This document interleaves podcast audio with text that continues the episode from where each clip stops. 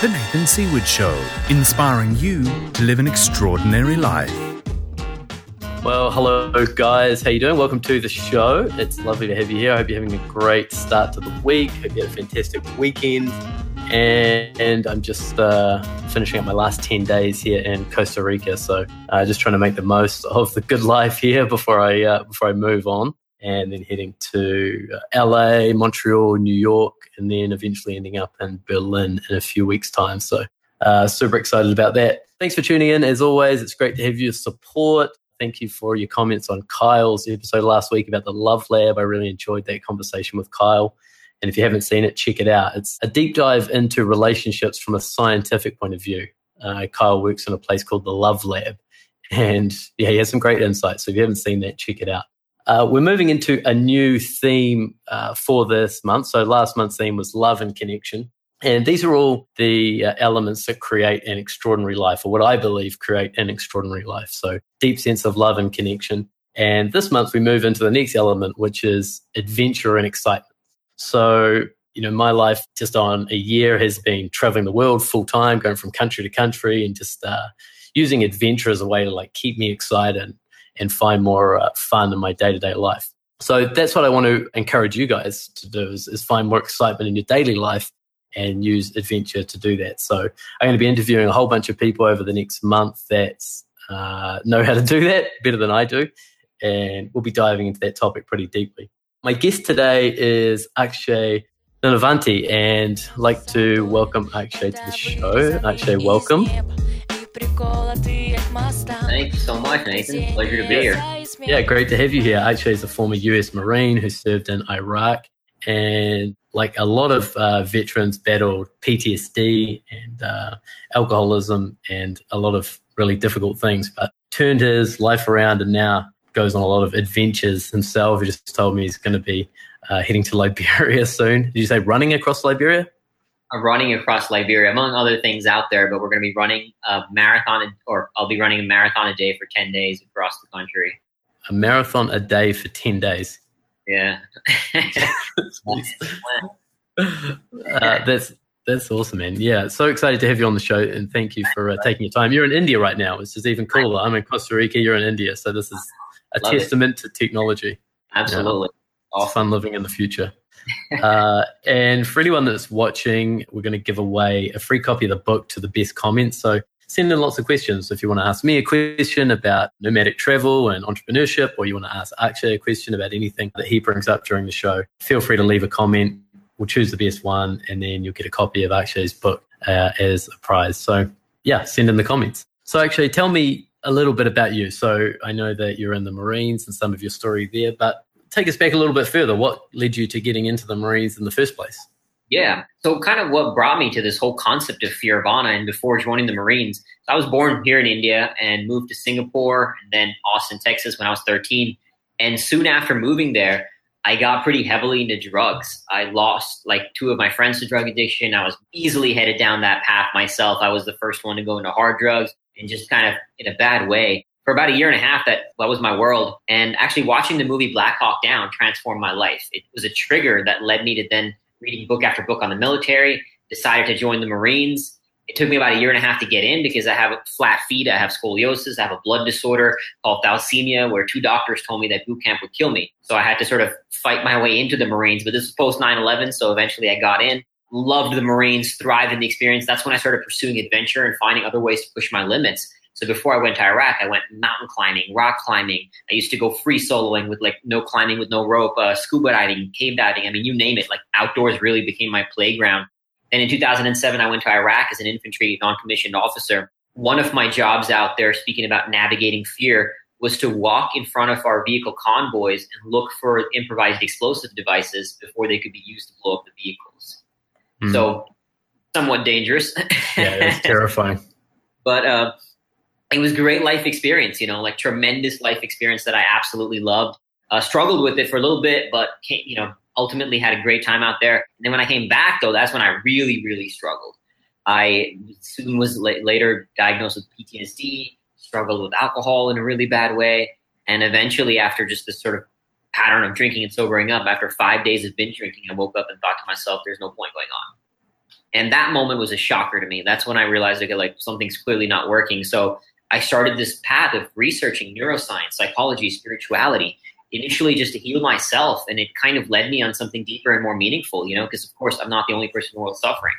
And that's what led me to this concept of Fearvana that I've come I come to believe and kind of validated by research is the path to living a blissful and meaningful life, you know, that fear is an access point to nirvana. I mean, that's what adventure and exploration is all about. You know, you push your limitations, you engage fear. You know all about it, man. You're traveling like a maniac, and I love it.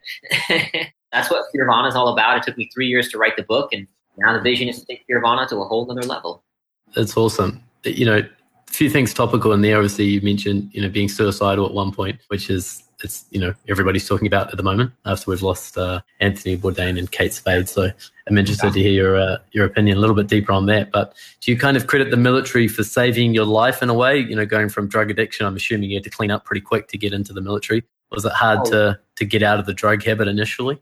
Drugs was actually like almost overnight. I mean, once right. I, I was so clear on this was my path now, like to join the Marines, because right after watching Black Hawk Down, I still remember, like I read the, I went over to my friend's house. He had the book, read the book Black Hawk Down, and then read book after book after book on military combat. And it was like, okay, this is what I got to do. You know, go from this sort of selfish, meaningless existence to serving in, in, in, an institution where, I mean, again, separate from all the politics, but where you serve an institution where the good of the group matters more than the individual. Right. And that's a beautiful thing, you know. In the Marines, it was all about the men and the mission. I absolutely love that. Yeah. Great. So it definitely saved my life. It transformed. I mean, being a Marine to this day is so much a part of my my being. It's who I am and always will be. You know. Yeah. And do you think it, you know, I was talking to this, a friend of mine today who comes from a military family in the States, brother in the military, dad in the military. And he, yeah. um, you know, he was just naturally drawn towards that as well. And we were just talking about what, what is it about the military that is so appealing to young men? Because I don't know about you, but it doesn't seem like a lot of people go in because they want to kill people. They're, they're more attracted to the camaraderie, maybe the physical challenges, that kind of thing, and maybe how we can replicate some of those things just in normal life. Yeah, absolutely. I mean, for me, it was definitely the camaraderie, like serving again, where like in the, in boot camp, for example, if one person screws up, everybody gets punished for it, you know. And uh, yeah. the camaraderie was a big one. That that pushing myself was huge, especially coming out of that world. I mean, because obviously Marines, you go through a lot of challenging experiences. I know some people obviously join for patriotism as well, so multiple reasons, but yeah, it's never, you know, to kill somebody. I did want to, like, I mean, once I joined and came out of boot camp, I was volunteering to go to war every chance I could get, you know, go to Iraq. And me and a buddy of mine were volunteering every chance we could get. But it was definitely about the camaraderie, about experiencing life in a different way that's so out there. You know, like you were seven months in war zone in Iraq, and you know that life experience is is amazing. That life experience is a game changer. You're teaching you about humanity, about yourself in such a deep meaningful way that you can rarely replicate anywhere else. Yeah, which I think is the that's the shame, right? And that's why so many veterans struggle. Plenty of different reasons, PTSD and stuff. But I think one of the reasons is they don't have that brilliant structure that the military provides once they leave. Yeah, absolutely. I mean, that's a great point too, because you don't often hear that. But like, yeah, one of the big things that comes out is the Marines. You know, like there's a very structured existence. You're kind of told what to do. You wake up. You don't have to almost. And I don't mean to say this in a bad way. We don't have to think what to do. And that's that's a good thing. In fact, now I've replicated that in my life here, trying to create systems so I don't have to think. I just follow a system. When you come out of that, it's really hard to adjust. That's one reason for sure. I mean, others is you're spending seven months in this in this world where, again, separate from the politics, on the ground, you're doing something meaningful. Right? You have this brotherhood. There's always this kind of adrenaline high, and you come back to this world that's somewhat mundane. You don't have the camaraderie. Often you come back and you're working some maybe some shit job somewhere that's not exactly you know like doesn't have the kind of meaning that you had on the ground there. And it's it's hard readjusting to this world, you know. I mean, it took again, it took me a little while to to to readjust for sure. By no means was it a smooth ride for me. So it took me a little bit to get to this point for sure. Yeah, yeah, that's right. Yeah, and I can understand wanting to go to war. I mean, I, I have uh, my cousins in the the Air Force, and oh, yeah. you know, the idea of just spending that whole time training to do something and then never actually putting it into practice is ridiculous. So I get that once you've learned to be a soldier, you ultimately want to go and try it out. Yeah, it's like I mean, because you know, the, when I see the war movies and, and my experience of war before I went and even after gone, I think war reveals the best and the worst of humanity. You see people doing awful, awful things, these atrocities, but you see people jumping on grenades to save a fellow human being. You know, I have a friend. This was not when I went in Iraq, but before I went, a buddy of mine he was deployed differently, but he ran into like a burning Humvee to try to save a fellow Marine. You know, like that kind of heroism, that kind of courage is tremendous. And I think it takes intense experiences. It doesn't have to just be war, of course, but it takes these intense experiences that reveal our character in such a different way. I mean, that's coming back to the, again the theme of adventure and exploration. War is in its own ways an adventure, and I know that. I mean, I don't mean to downplay the horrors of war, of course, but it is. I mean, partly why it's actually very addictive. There's actually there's a great book called War is a Force that gives us meaning. Talks about that. I mean, hence from the title as well, right? Like it's a very addictive force.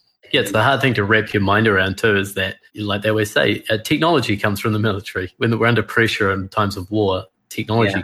Rapidly improves. There's all these side benefits that's hard to rationalize because of so many downsides to war. Yeah, there's of course the you know the horrors, the people that suffer lives lost. I mean, I've lost a friend out there, lost a friend to suicide after the war. Definitely struggles without a doubt. I mean, it's obviously awful for those that actually are in it without. I mean, like we were a soldier. There's those like in Iraq, they were sort of victims of it in the sense, you know, there was not just with us coming in, like with Saddam, the oppression they had felt. I mean, I've seen people. I met one guy who was a prisoner of war in Iran for eight years because of the Iran-Iraq war. I mean, what that man must have been through, I can't even fathom. You know, mm. so obviously it has its horrors for sure. Yeah. So you come back, and yeah, if you're comfortable talking about it, you know, just when you when you got to that sort of lowest point uh, of, of thinking of taking your life, what was that like? What was the experience? I know a lot of people are thinking now, you know, what was going through Anthony Bourdain's head that day. So can you try and give us a little bit of context? Is it a sense of hopelessness? Is it a sense of sadness? What is it?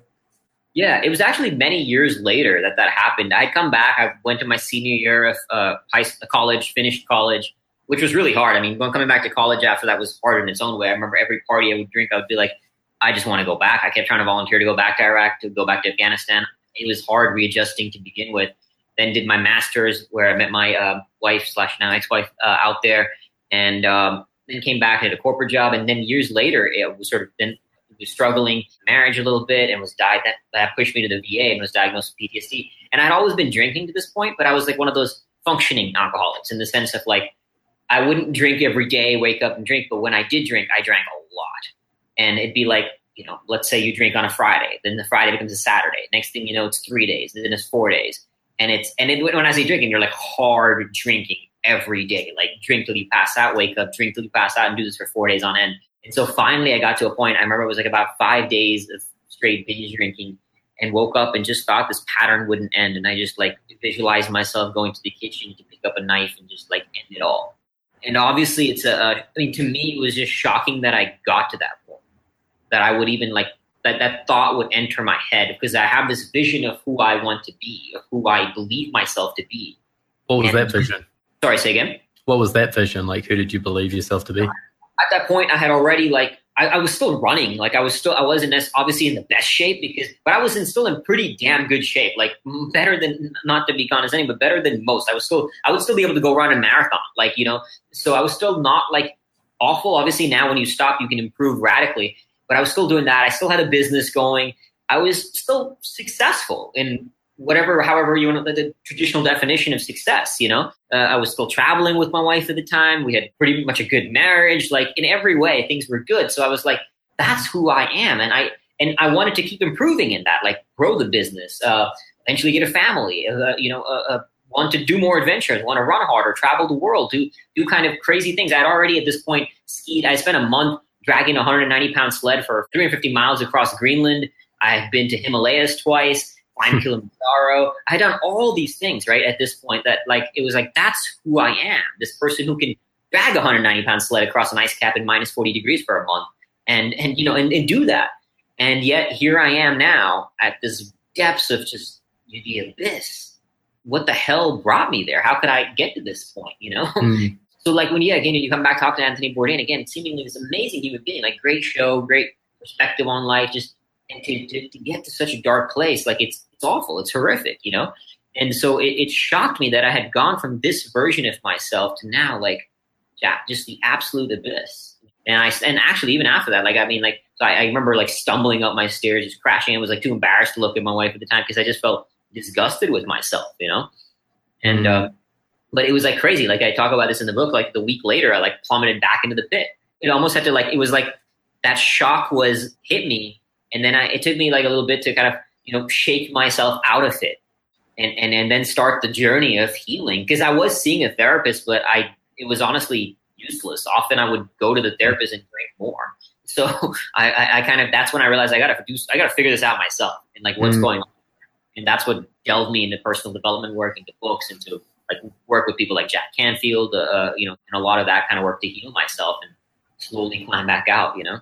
Yeah, it's interesting. What stands out for me there is the the kind of pernicious effect of the whole thing. That it just is a slow decline over a period of time to yeah. the point, you know, where you are no longer who you think you are.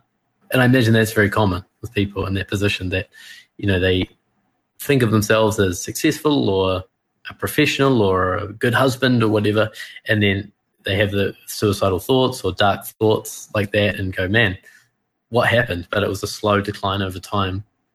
Yeah, I mean, I can't imagine for anybody, you know, who's like, like I said, I lost a friend to suicide after the war. So to finally like sort of do it, I mean, oh man, to be in that space, it's awful. yeah, it's really tragic. And even the you know the fact that you were seeing a therapist as well is even more bizarre. I think, I think the, the playbook on therapy is very off. You know, I think the therapists that I was seeing had good intentions, but the but they're operating from a very bad playbook. That and I mean, again, I'm not like I don't have the three letters behind my name or whatever. You know, I'm not like a trained therapist, but I feel like I've read more than enough books and experienced it also to be able to talk about it with some degree of expertise. So even if you like in the book, I have there's so much research that went into it because mm. that's that's what led me to figuring this stuff out myself and then practicing it and putting it into play.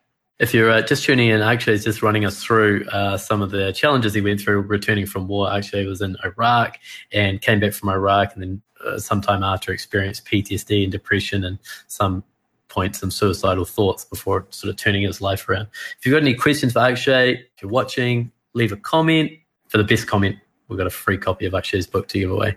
Thank you for sharing that, by the way. That was uh, yeah. yeah, I know it's, it's not always easy. It's a deep, deep topic, and uh, yeah, it takes a lot of vulnerability to share that kind of thing. So, I wouldn't thank you for that. A little while ago, so it's gotten to a point now that I feel like there's by sharing, you can hopefully make a, make a difference in somebody's life. Yeah, I uh, just to, to, to touch on what you said there too. I was listening to a podcast the other day that said that you know psychology and uh, more so psychiatry hasn't really had any big shifts in the last 30 years. A lot of the mm. research, a lot of uh, the way a psychiatrist will work is pretty much the same as they were doing in the 90s. And yeah. so we haven't had any profound shifts. Well, hence, you know, we're going backwards in terms of suicide statistics and everything, right?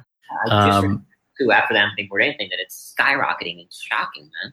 Yeah, it is shocking. So yeah, I think you know the likes of what you're doing and the book that you've written. I think it's it's overdue to look at some new ways of dealing with this stuff. And obviously, you did it successfully. There's just a question here from Tanner who said, you know, looking at your life going from two extremes to from basically you know being depressed and suicidal to creating this incredible life, writing a book and everything. Who, what, and why inspired such a massive shift? Who definitely, you know, lots of people in my life. I mentioned Jack Canfield, this author the Chicken Soup for the Soul series. He was pivotal in my own transformation. I had amazing parents. Uh, my wife at the time was very supportive you know, did have a supportive community. The, the thing was like reaching out was my my thing. You know, sometimes people don't know what you're going through, so you have to be conscious about reaching out. They're not going to know. It's easy to hide the drinking, man. Like I used to have my bottles in the corner, you know, so it's easy to hide all that from the world if you if you if you really want to. So who, yeah, just you know, people around me, and then as far as the what and the why, the why was yeah, it was shocking, and I think I think you know this is what I talk about is that once you once you leave this dark world, you can't just like leave a void that void mm needs to be filled. I think, I mean, the, the, the most important thing in life, the greatest gift that we can have is what I call finding our worthy struggle. You can call it your path. I don't like to use the word follow your passion because that implies like often that it'll be this sunshine and rainbows life, but it certainly won't. Or I follow your bliss. Exactly. You know, like like I think that like like yeah, I've heard. I mean, I just came to this seminar in Hawaii. Like, follow your bliss. Follow. I call it a worthy struggle. That's how I define Fearvana. Is uh, the bliss that results from engaging our fears to pursue our own worthy struggle. So everybody has a worthy struggle. It could be running marathons, you know, hosting a podcast, traveling the way you do, man, which is awesome. It's a struggle. yeah, I mean, I'd imagine, man, like moving like a nomadic life, it, it, it has its challenges. I have no doubt. So that that you know, consuming myself in a worthy struggle was a game changer.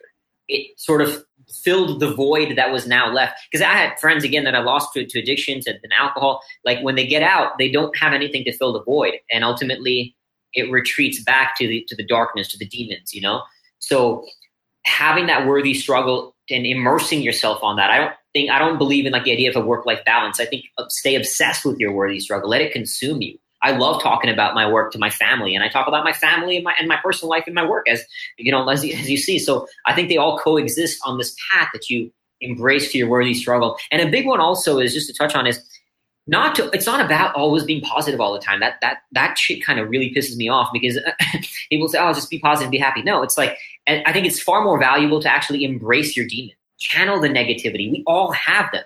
You don't want to run don't run away from it. In fact bring it into you embrace it like my demons are the same reason why i run ultra marathons today you know they channeled into that do i have negative moments of course i do but I'm not trying to just push them away to just be happy all the time. You know, it's I mm-hmm. bring it into me, and like I think our demons and our divinity and everything like the quote unquote negative emotions, like in the positive, there are no positive and good. They're all just one. That's what makes us human. So embracing all of that allowed me to channel it into my worthy struggle and become who I am today. And I mean, then put it into my book and all of that. But writing the book was one of the hardest things I ever did, to be honest with you. That that was a worthy struggle for like three years.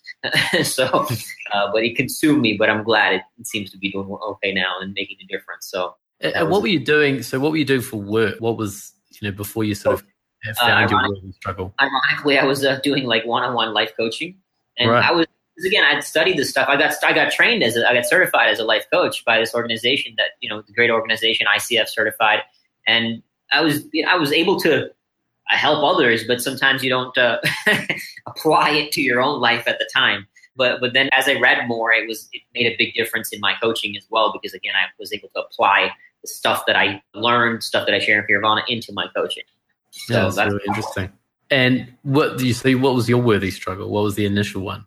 So once I got out of that world, it was uh, because see, I was in the personal development world at the time too, right? Like coaching, and I remember asking Jack Canfield uh, again, who had a lot of work with, you know, it was transformational for me. What would you have done differently if you go back in your career? He said he would have written his book sooner. Mm. And because I was in the personal development industry, that's what led me to writing. Like, okay, I should write a book. And then it was like, what's the book? What, what would I write about? And I was initially thinking I should write a business book, but I wasn't like I wasn't an expert in that. I mean, I could have studied it and written about it, but I felt like I clearly had a tangible expertise in fear between all my life experience at this time uh, and navigating it. And I think that is the biggest barrier that stops people from going anywhere. It's the biggest barrier, and it's so wrongly approached that I was like, this is what I need to do, and how do I do it differently? And then my ex-wife coined the term Fearvana, and as soon as, as soon as she said it, it was like that's gold bought like 20 different domains. That was like, that was it. so it took a minute to write the book, like took about three years, partly the research, partly navigating my own stuff and writing the book. It was very fairly cathartic because I share my own stories in there, uh, interviewing other people, partly procrastination. I used to go avoid writing by running a marathon and then and then be really tired for the day and justify by myself that oh well at least I ran the marathon but really it was kind of BS because and that's coming back to get to the worthy struggle is that was my worthy struggle at the time. And sometimes I'd procrastinate, but but like I knew that that was my worthy struggle. And I had to focus on it. And eventually, like finally, after editing, editing, I mean, I must have trashed like a hundred thousand words worth of work and rewrote like almost the entire book because it took me so long. So I evolved as a person uh, uh, by mm. the hmm. end of it that I had to sort of rewrite the most of it. And I mean, in, in some ways, I'm, I did. I'm happy I did because the first version that I sent to my publisher, looking back on it, garbage, garbage compared to what what it is now. Now it's something I'm truly proud of. So uh, it, you know, you go through the journey, and it is what it is. Yeah, it's a hard uh, it's a hard thing to put the final stamp on a book, isn't it? Like to to say that this is it. This is this is the final version that's going out. I used to like I had to finally get to a point where I stopped reading because I was like every time I read a new book, it was like, oh, this kind of makes sense, and this yeah, is a good idea. Put this in here. Yeah, exactly. So I was like, okay, stop reading any more books. You're good. You know, it's there's a point where it's just it just has to be or uh, you know out there. I mean, you I'm sure you can relate, right? Like doing what you do and putting a podcast and talking about being on Facebook Live. Like there's a point where it's not nothing can be perfect, right? Yeah. Oh, look at this mess. but um, yeah, no, you, the the podcast is interesting because you put it out every day. Uh, sorry, every week, and it's like this. Yeah. It's a, a regular thing, and so do I feel like doing a podcast every week? Definitely not. Like there's weeks yeah. where I don't want to do this, right? And so yeah, that's the challenge because I imagine like a book, you have to represent yourself to. There's a reason I started. Yeah. There's a reason I wanted to write a book. There's a reason I started this podcast, and so I just represent myself to that. And I challenged myself when I first did it to do 100 episodes. So that felt, uh, in a way, impossible. I read that the average number of podcasts on iTunes is 13 episodes, and that's Yeah. kind of where it ends, right? So e- episode 14 felt pretty good for me. Um, yeah, but what what it does, and you know, I don't know if this uh, relates to anything you've written in the book, but it kind of forced me to find ways to keep it enjoyable, keep it interesting, find the passion because I already had this commitment to 100 episodes, and Yeah. you know, we're at 58 or something like that. So yeah, I've really enjoyed finding new ways to to re-energize it and get keep me interested in it and keep it exciting for the viewers. I bet. Yeah, and totally right, man. Like, yeah, staying consistent, staying committed is, is you've got to constantly find that why, stay present to that vision.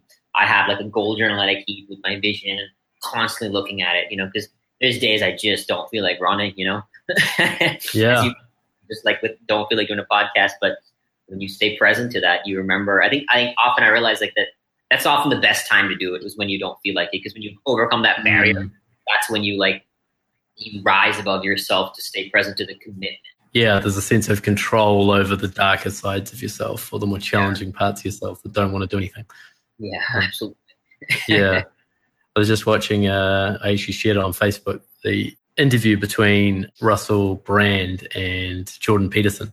Very, very fascinating. You know, two very interesting people. And, you know, Russell, somebody that got to the point almost suicidal, was a heroin addict, coke addict.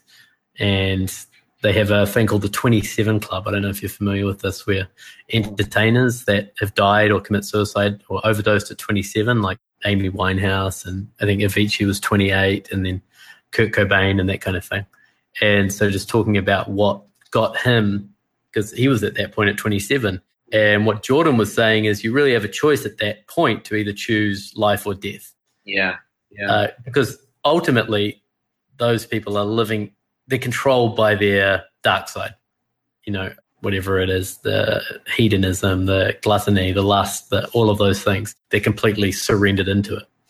And so at some point, they have to choose, yeah, I'm going to surrender into these things all the way until the end, which again, I, you can kind of relate, right? With the way you're drinking so heavily, you knew that that was probably going to have an impact at some point. yeah. And yeah, in some way, exactly what you went through, you choose life. You know, you can either choose to go all the way or choose life, which means giving up usually things that you love, like alcohol or drugs, and choosing something higher, choosing a higher purpose, what you call the worthy struggle. You know, choosing something that's actually going to pull you uh, forward and away from those darker parts. Mhm. Yeah. You know, I think um, I'm just reading Man's Search for Meaning again. I've read it before. Uh, have you read Man's Search for Powerful Meaning? book, yeah. Oh my God, game changer, right? Like, and he talks about how you have to be worthy of your suffering. You know, like uh, Dostoevsky, I think it's a quote from Dostoevsky that my greatest dread is that I'm not worthy of my suffering. And he talks about people in a concentration camp who would give their last piece of bread to somebody dying. Like to do that, I mean, I can't even fathom the courage, right? And re- reading that again, like navigating that, I think that's what it is. That we have our demons, but how do we rise above them to be worthy of our suffering?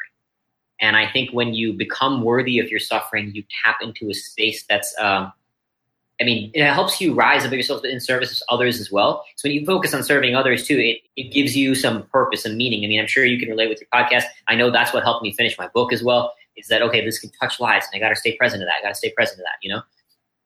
So Yeah. it made a big yeah, difference.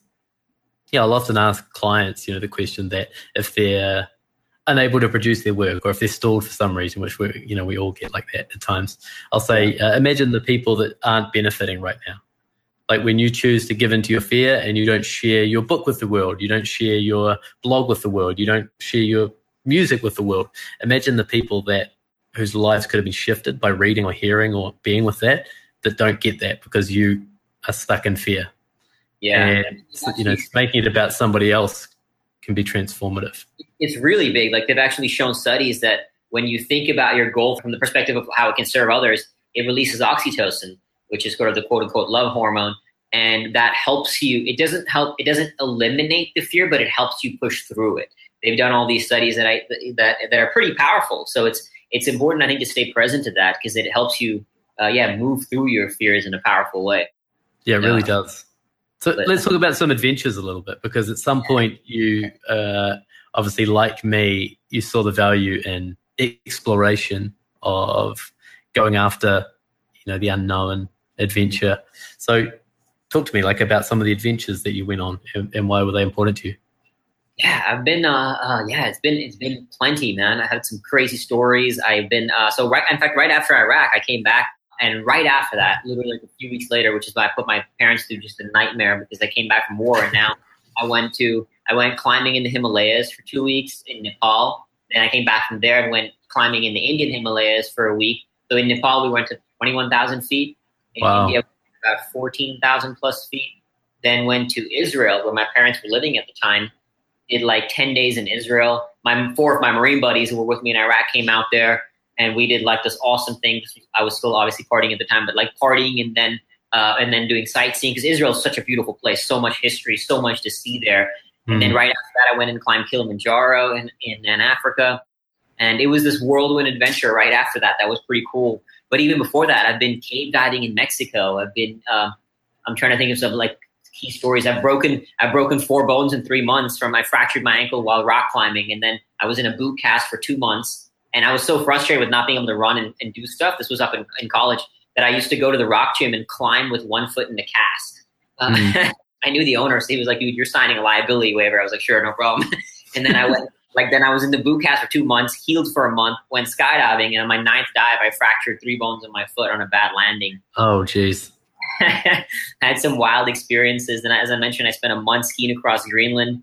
Training for that, I had to drag tires around the streets of New Jersey, and I needed fat to put on. I'm a pretty skinny dude naturally, so I was on a diet of like eating cheesecakes and cookies to put on 17 pounds of fat. Because when you're out there, you're like skiing. You know, for no matter how much you eat, you really can't put in that many calories as how much you're working for the day. So I put on about 17 pounds of fat and lost 20 pounds out there. Uh, so this is like cross country skiing cross country skiing while dragging a, a, I think it started off as a about 190 pound sled with 32 days worth of foods and supplies to survive, and obviously it gets lighter as you're eating every day. But it, it was uh, it was one of those experiences that like amazing experience, but you definitely have moments when you're out there and you're just skiing into pure white nothingness every single day. I mean, it's just like like some shifts you ski for an hour and then you stop to eat, and some shifts for like hour shifts would feel like an eternity look at your watch and like 10 minutes in. That's crazy. So what, what motivated you to do that? Like, was it, is that a common thing people do? I never heard of that before. Yeah. I mean, it's, it's, it's one of the three major ice caps. So it's common right. in sort of polar exploration world, like, cause there's, there's Greenland, South Pole and North Pole. Uh, at this point, I had done a good bit of mountaineering. I'd been mountaineering in Alaska, in Bolivia, in Himalayas. And so I wanted to explore new terrain. And I've heard polar exploration has a is a whole different level of suffering than mountaineering. so experience that, and uh, it was kind of the training ground for South Pole. Eventually, I do want to still do the South Pole and and North Pole, but but uh, Greenland is like the cheapest and shortest version of the three poles. And obviously, it's a worthy expedition in its own right, but it's also a training ground for the uh, for the others. So it was kind of like a almost like a natural evolution. Okay, I've done all these things, you know, like you name it, outdoor sports wise.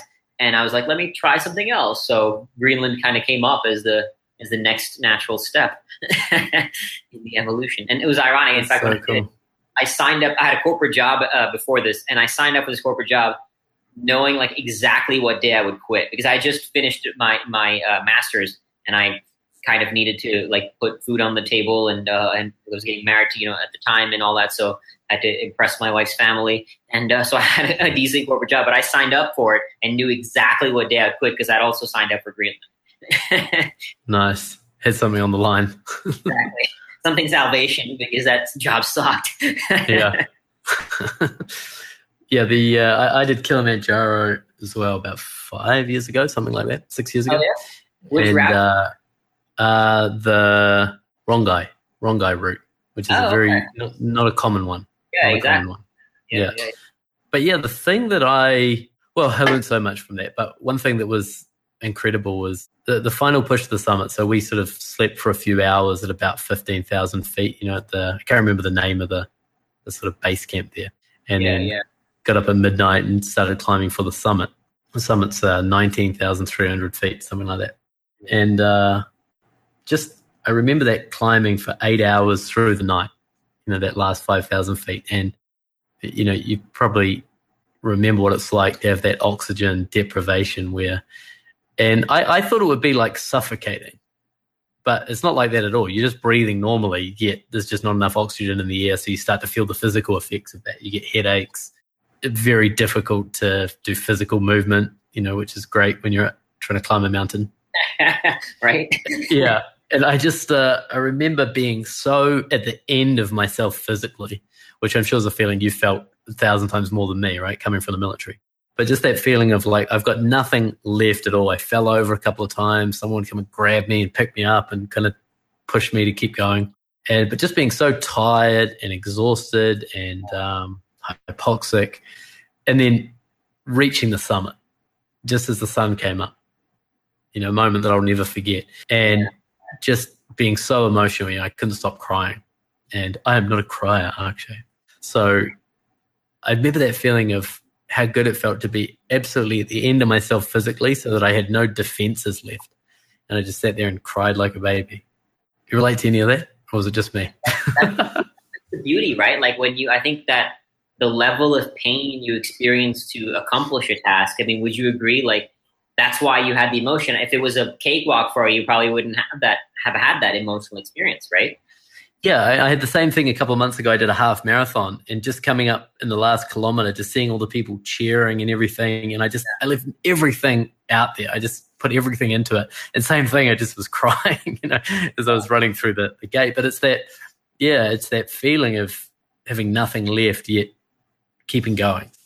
Yeah, it's it's. A, I think that's like that moment, you know, where when you're doing something and and you rise above yourself to to keep going. I mean, like in Greenland, the first day I started cramping up because the first few days are the hardest. Like you're going on these ice dunes. You're not on you're not on skis. You're on crampons, and you're like going up and down these ice dunes, and you and your sled's at the heaviest. You're dragging it up, and when it comes down, you have to kind of watch it so your sled doesn't take out your ankles. Mm. And uh, and cramping up. And the first day, I was like, "Shit! I'm cramping up on the first day. I got like a month left out here.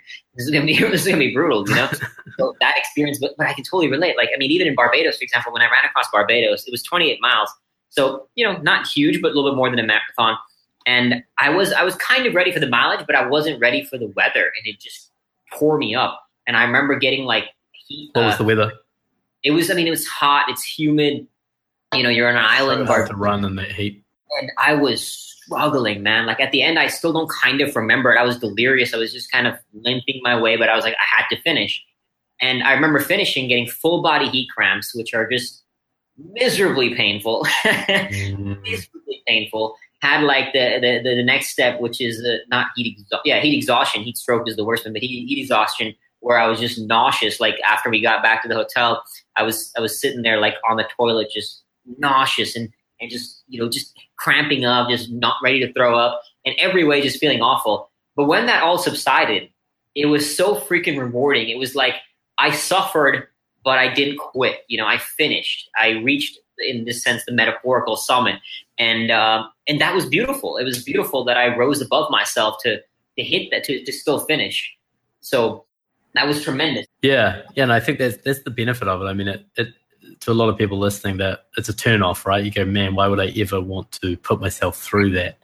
But yeah, it's hard to explain, isn't it? It's a type of euphoria or a type of it's a sense of achievement that I've only experienced a few times in my life. I went scuba diving recently. I got a fear of the ocean, and Yeah. uh, it's kind of kept me on the top of it for thirty years.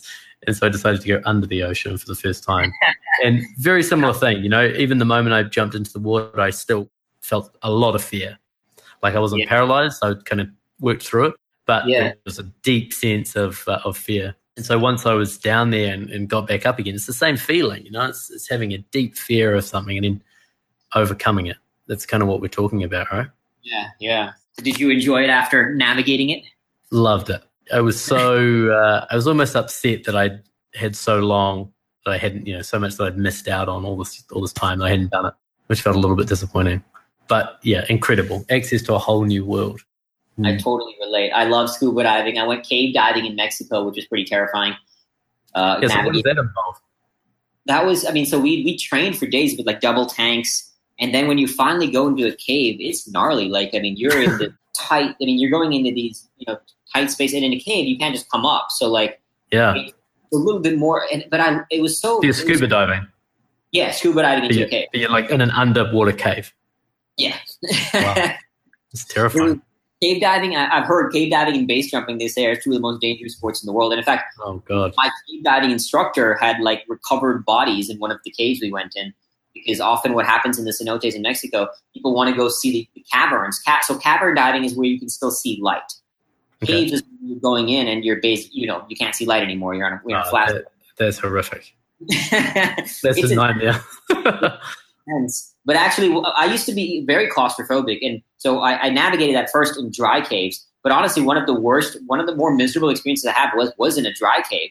We were in this cave in uh, upstate New York while I was in Syracuse, called McFail's, I believe that was it. Yeah, and you get to a point where you're you get you're crawling, and it was I think there's this part of the cave called like the Bering Strait or something like that, and it's three sections where you're on your back, and like the top, the water line is here, and the top of the cave is here Oh, you got Jesus. this much room to breathe, and you're kind of like hustling your way forward. And obviously, one person has to go at a time because if somebody panics and they start splashing, you know, you can't breathe. Oh, Jesus. You're making me sweating. My palms are sweating. it was pretty intense. So we get to the second one, and somebody started getting hypothermic. So, sort of, the group leader was like, okay, let's turn around. And, like, soon after turning around, I got, I don't know what happened, I got diarrhea. And getting diarrhea in a cave is not a very pleasant, it's not pleasant anywhere, but in a cave, really miserable. Oh my god!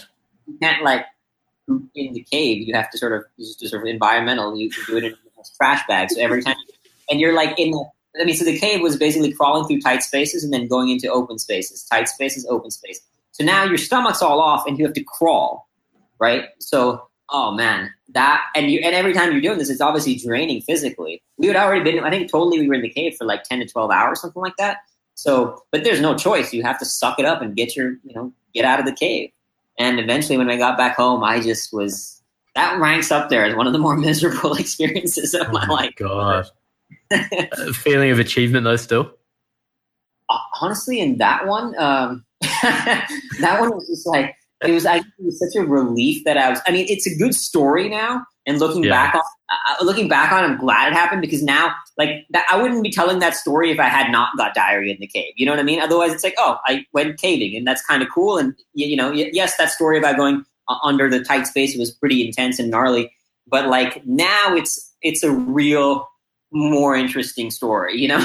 and I mm-hmm. think that's what life is. Like, it's a um, that's what adventure is. It's, a, it's accumulation of these stories that are sometimes miserable when you're in it, there's joy in that misery and you learn to find joy in that misery that's why you seek it out again like i would easily go back into a cave you know i will i mean I, I, haven't gone skydiving since i broke my foot not like i go after soon after that i was deployed and then just you know hasn't come my way but i definitely want to go because i'm absolutely terrified now. I have that fear memory right anchored of uh, breaking my foot diving.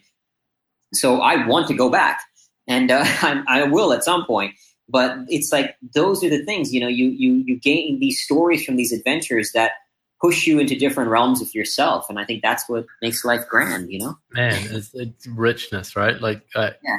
we're so conditioned to be comfortable now. It drives me crazy you know oh. everybody everybody just wants to be comfortable. And even traveling you know and i'm 100% guilty of this. It's so easy now. You know like i know i can land in any country. I can turn on my phone. I can grab an uber. I can put on Airbnb. I can find a place to stay. I can Apple Pay everywhere. and have to worry about running out of money. And so, yeah, even travel now, you know, you have to go pretty hard, pretty far to be uncomfortable with travel. I was in Liberia last year, and that was uh, yeah, that was, was the first stretch. So you still feel it though with the way you travel, right? Well, I, I feel comfortable, but I try. You know, I'm aware of where I can push myself yeah, to, yeah. to discomfort, right? Yeah. And yeah. yeah, it often involves situations where putting yourself one of my clients is is taking on this challenge of you know bringing more curiosity and adventure to his life uh, and he just told me that he's signed up to do a motorbike tour around Greece to wow. the really bad parts, you know, where a lot of the uh, refugees are living and, you know, little settlements and stuff like that. So he's going on this motorbike tour. And that's the kind of thing I'm talking about, where you go, wow, who would I not normally hang out with? Where would I not normally go? What makes me uncomfortable? And putting yourself in those yeah. those kinds of situations. Because, like you said, it's tough at the time. It's horrible and it's uncomfortable, and all your usual defenses and all your usual um, tricks and tips don't work. And so that's where the growth comes from. Absolutely. And ironically, you know, like I, I read this book, uh, Flow: The Psychology of Optimal Experience. Have you read right. that one? No. It's a really good one. It was one of the key ones I actually use a lot in my research for Fear for Fearvana. He says he did a study on happiness with thousands of people across the globe, multiple cultures, and he says, and I remember this quote directly: "The best moments in our lives are not the passive, receptive, relaxing times. The best moments usually occur when a person pushes their body and mind to their limits in a voluntary effort to accomplish something difficult and worthwhile." You know, mm. so it actually is. It's even in like research on happiness, sort of indicates that that's what makes us happy. And he does. He does later on say that often these experiences might not be pleasurable while you're in them, but um, but like these are the best moments in our lives, you know, and and seeking them out is what it's what it's all about, and and, and they're available to you everywhere. You don't off like sometimes it's like okay, you know, that you don't have to go to the Himalayas to to to find it. Like I'll give you a small example. Yesterday I had a meeting. I'm here in Bangalore, and I had a meeting in the in the city. So what I do now is anytime I have a meeting, I just tell everybody I'm going to come sweaty because I run to it. And running on the streets of India is not a pleasurable experience. It's a crazy like I was I, I would run against traffic, and yet traffic would come up behind me, like because they don't necessarily follow the lane discipline, you know. So so you, like traffic would come up like right up behind me, and I'm thinking like I'm on the other side of the road, you know, I should be safe. And okay, then I'm like, okay, I'm on the pavement. Let me get on the pavement. That should keep me safe. And a bike would come on the pavement, like almost right at me. So it's like this crazy adventure that's, but it's had, it's to be had everywhere. You know, you can kind of seek it out. And of course, I don't get me wrong, I love traveling, but my point is though that like it is available to us in every way. Even right now, after this, I have another meeting in the city. I'm going to go run again, and I'm sure I'll have some other adventures on my running through the streets of India today. You know, so. Yeah. yeah it's this idea, you know, it's a, I call this month adventure and excitement because excitement is the other part of it. Adventure is about exploration and pushing yourself and going into the unknown. At the end of the day, adventure means, you know, exploring the unknown, right? Excitement, it, Tim Ferriss has a great quote in the four hour work week where he says that when most people are searching for happiness, what they really mean is excitement, like to be out of the mundane, day to day, you know, drone of life, and doing things like that, like you know, going for a run and running to the office in Bangalore around traffic. it's fucking exciting, right? Like it's just, I love the image of that. yeah. How, how do you think of that? Like when I say that about bringing more excitement, like to your daily life, what does that bring up for you? I think that's so true because yeah, we sometimes think happiness is like pleasurable thing but it's not true. I mean, pleasurable thing is almost drives me to like alcohol to like to you know like play instant pleasure. I think instant gratification is the one of the greatest like demons that we all have to battle. And we live in a world of instant gratification, right? We get our little dopamine rushes on our phone. You can order something and get it in two days. You can watch a movie instantly. Like you said, like everything is instant. And that's the problem. I think that that's what we look, we think of happiness as this thing. And, and we live in a world that is constantly creating technology to make our lives easier. I think we should be making our lives tougher. Like struggle is a good thing, and that to me is that's what makes life exciting. Like it's easy for it's honestly easy for me to go run in a beautiful. I, I was in Montana right before this, running mm. out there, and then Hawaii right before that. And running in Hawaii was gorgeous. Running in Montana yeah. was gorgeous. I'm not saying like I'm not knocking that. Like I absolutely want to do a lot more of that. But it's a lot harder running on the streets of India. and so experiencing it all, you know, like it, it, it pushes you in different ways. And and I think that's what it's that's what like gives you gives us joy, gives us the experience of life, you know. And it's this grand adventure, man. Like life is long and beautiful. I think it's a uh, there's so much to experience that we can it's to be found everywhere. Yeah, not just in grand adventures. What are some of the adventures that uh, excite you? Like out in the future, is, is there something where you think uh, I, I want to do that? I don't know if I can. I don't know if I'm up for it yet. I have a monster bucket list that to me it's like I don't I don't know or care if I'll do all of it, but I'm just kind of navigating one step at a time. Like eventually, I do want to. Uh, I would love to climb Everest. I'd love to climb an 8,000 meter peak in Pakistan in the Karakorams. which are a little bit more intense than the Nepalese Himalayas, uh, possibly even K2. I'd love to do the South Pole. I also am on this mission to run across every country in the world. So as I mentioned, I'm running across Liberia. I have some other big runs planned a little later in the year, like huge runs that'll involve months of, I mean, not in the year, a uh, few, few years down the road, that'll involve months of running. And there's, you know, so I, I want to go back skydiving. I would love to try base jumping at some point. I want to mm-hmm. get back into caves, like cave diving, and push that to a different level. So it's like the list is monstrous that I don't know what all I'll get to. I'm just kind of focusing on one next adventure at a time. And uh, I mean, I actually do want, it's been a while since I've been in the mountains. So next year I'll probably do sort of a mountaineering refresher thing and, uh, and maybe return. I'd like to return back to the mountains at some point in the near future. So have you ever heard of the Seven Summits? I'm sure you have. Yeah. Yeah. Is, yeah. is that a, yeah, is that a, on the bucket list? On the list as well. one of, one of many other things on the, so I've done again, Kilimanjaro is the only one I've done. Elbrus is the other sort of easy one, but I'd love to mm-hmm. do like, I mean, I, I, would, I would definitely want to go to Antarctica, and at some point, I'm sure I will. Uh, whether it means doing Mount Vinson, which is the Antarctica Seven Summit, and or skiing to the South Pole, I would mm. like some version of uh, possibly either of those. I'd be so, up for that. If you want to do that, I'd, I'd do that with you. Dude, it's on. We're staying. Lock it in. no, I shouldn't have said that when it was live. Now it's locked in. evidence. yeah, climbing in particular. What have you What have you learned from climbing? climbing mountains? Climbing's you know it's it's intense. Again, the line of risk there. It's you really have to figure out your own line of risk on in the mountains. You know, there's the best mountaineers in the world who've recently died. Ueli Steck, one of the leading mountaineers, you know, fell off. I think it was Lhotse. He was one of the, just the legends, and he used to free solo up mountains, you know, like by himself. So mm. you really got to like. I didn't. I never obviously have done anything intense like that, but I used to free solo up rock walls. So climbing rock like maybe 70, 80 feet with no rope. And wow, obviously, that's scary. Line of risk is is high, right? And um, and so you have to navigate where that where that stands for you. So like mm. right now, you know, with mountaineering these days, people can sort of you can get go up Everest and almost. I mean, I'm not saying it's easy, but like Sherpas set up everything for you, and you can kind of, if you have enough money and you train a little bit, you can pay your way, and, and it makes it easier that I know like elite mountaineers sort of look down on. But I don't want to take away from the guy who's worked his ass off and still climbed Everest. You know what I mean? So like you find your own line in there, but I think like I, I love I, I, miss climbing. Like I haven't climbed rock climbed or mountaineered in a long time. It's also just the mountains are probably my absolute place of peace. just right. I was in Montana running, and the runs out there, man, like gorgeous out there. You know, just being in the mountains. So I do love. I think it's a very spiritual experience, a very spiritual place to uh, i mean in all these experiences especially when you're out in nature like greenland you feel so connected to the earth in a deeper way and i think us as human beings we used to be able to like almost like animals like sense natural disasters and i think people in like in, if you watch i don't know if you've ever seen the documentary human planet no have you heard of planet earth the bbc planet earth yeah yeah, so the same guys made this documentary called Human Planet, where like unlike Planet Earth, they show human beings engaging with all these terrains. So like engaging with des- uh, desert, mountains, and rivers. It's awesome. You should definitely check it out.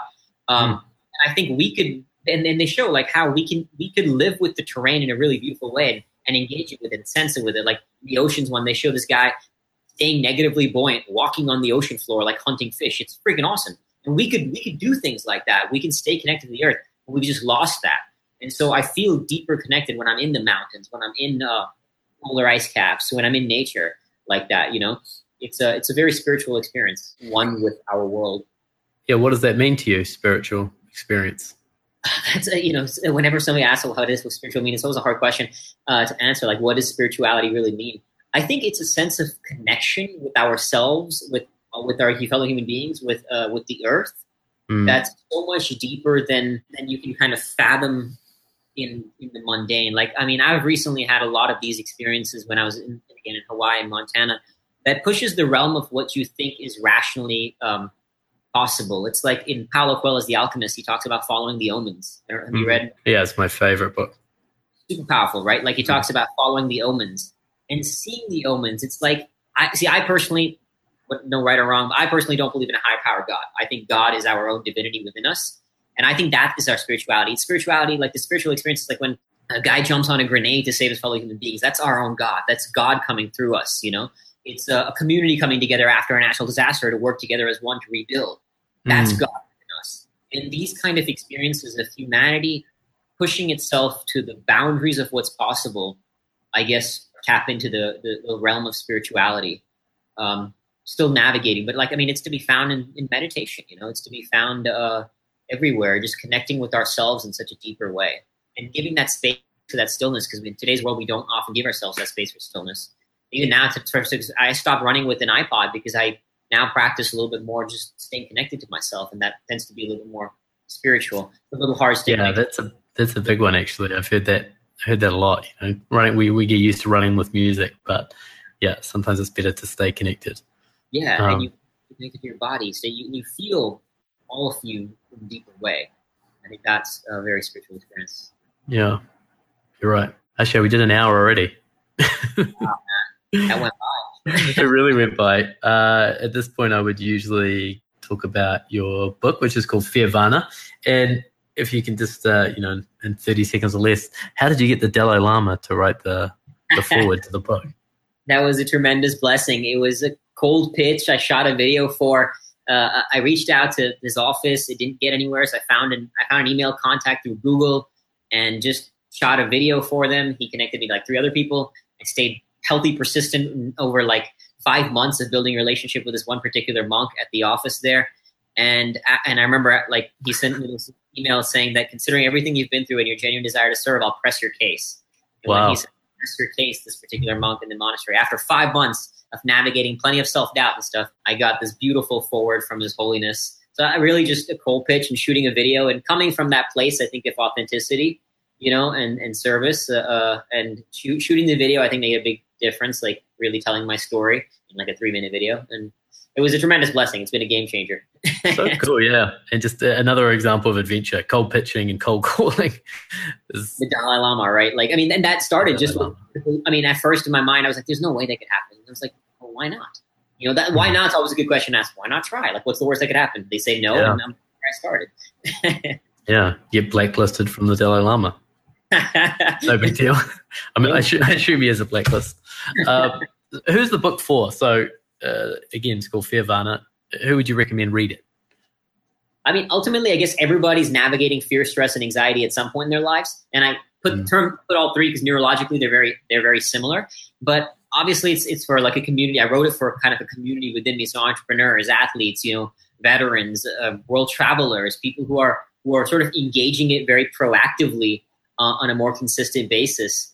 But I mean, I've had messages back from like you know students who have told me like this is like their new Bible because they're navigating fear and stress constantly. You know, uh, so students can, can and deal with it. I've I had uh, messages from like a yoga instructor, you know, kind of thing. So I hate to say it's for everybody, but uh, but those are the kind of the key audiences I was thinking about when I wrote it. Was like basically me, right? Like entrepreneurs. Yeah.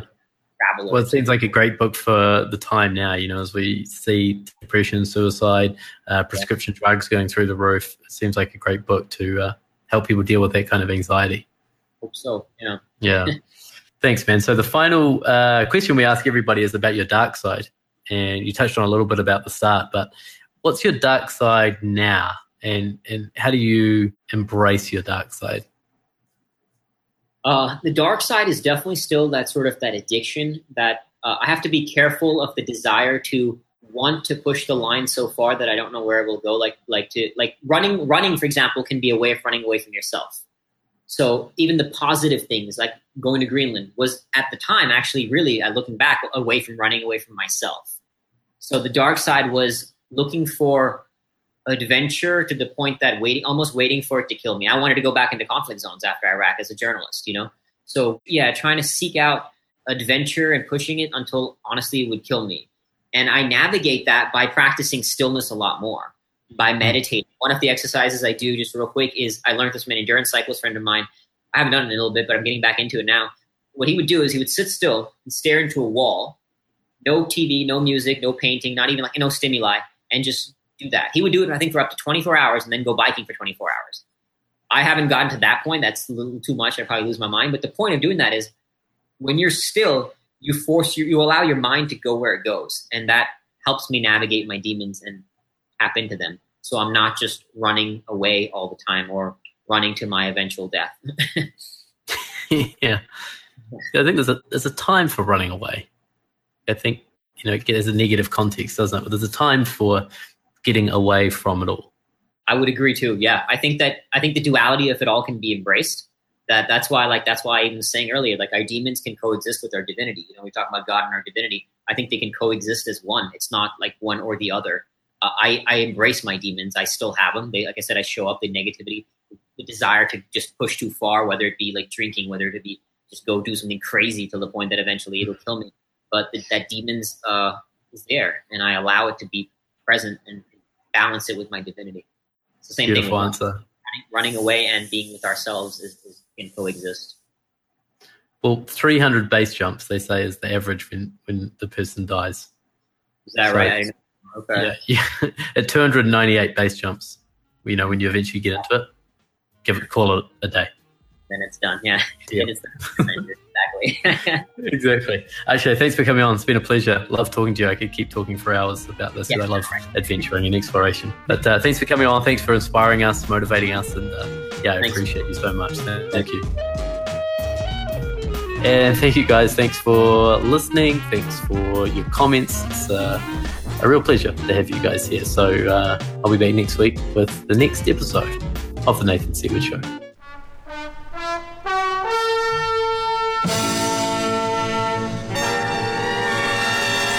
That was The Nathan Seaward Show, inspiring you to live an extraordinary life.